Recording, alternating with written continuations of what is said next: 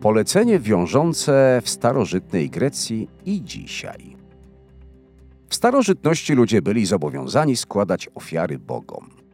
Pomińmy drastyczne opowieści o ofiarach z ludzi i zwierząt, skupmy się natomiast na ofiarach rzeczowych. Czego to się nie składało w greckich miastach, by spełnić wolę bogów i zapewnić sobie bezpieczeństwo?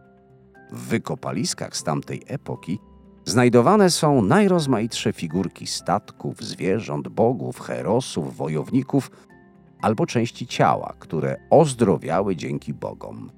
Na przykład gliniana lewa noga, kości słoniowe, gliniane kubki i dzbanki. Wiadomo też, że składane w ofierze były również winogrona, sery, ciastka czy kukurydza. Swoistą aberracją wydają się dzisiaj obrzędy ofiarne zwane libacjami. Polegały one na ceremonialnym wylewaniu wina na ziemię. To musiało budzić frustrację u niektórych. Wyobraźmy sobie młode greckie małżeństwo przygotowujące się do kolacji. Młoda żona ugotowała właśnie rybę, ozdobiła ją oliwkami i mówi do męża.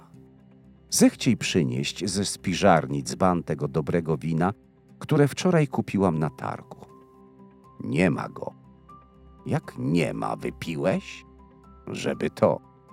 Musiałem wylać na ziemię w darze bogom.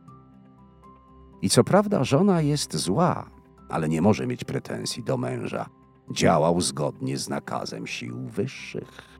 Mniej więcej tak samo działa konstrukcja wiążącego polecenia wprowadzona ostatnio w ramach zmian KSH, a funkcjonująca w holdingach.